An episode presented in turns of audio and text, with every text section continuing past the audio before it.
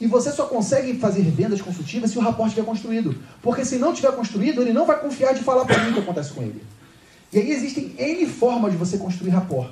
A mais poderosa de que nós todos nós testamos nesses últimos anos é pedir para contar a sua história.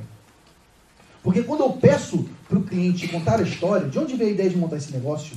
Geralmente, essa história é carregada de muito sentimento, de conquistas da família dele, de fracassos, de vitórias, da história da jornada que ele teve, dos problemas, dos desafios. Quando você pede para alguém contar a história dele para você, essa pessoa está sem querer abrindo as entranhas dela, abrindo o peito dela. E o macaco e a princesa estão confiando mais em mim, porque a partir de agora esse, o outro lado sabe de informações íntimas minhas.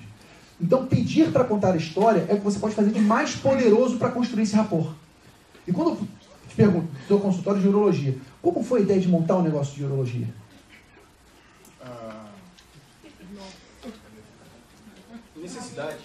Ah, precisei abrir um consultório, lá atrás de abrir um CNPJ e comecei a desenvolver a ideia.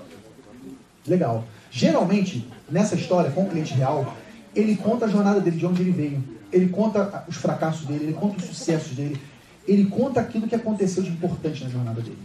E aí, nesse momento, meus amigos, nessa conversa, isso tem que ser um diálogo. Então, você tem que saber, existe uma técnica de PNL chamada espelhamento. Quando o cliente está sorrindo, você sorri. Quando o cliente está mais fechado, você se fecha. Porque esse espelhamento faz os macacos se conectarem. Percebe? Então, ele está de braços cruzados, você cruza. Também não é para ficar igual um robô, entendeu? tipo assim, não é para fazer isso. Mas se você espelha o movimento físico dele, tende a gerar conexão. Nós estamos na mesma frequência. Tanto é que pai de, de criança, o que, que se ensina? Você quer falar com a criança, faz o quê? Abaixa na altura da criança. Espelha ela para ela conectar contigo. Porque se você fala de cima, ela não conecta. Então, espelhamento é outra técnica de rapaz importante. Mas o que mais funciona para a gente? Pede para ele contar a sua história.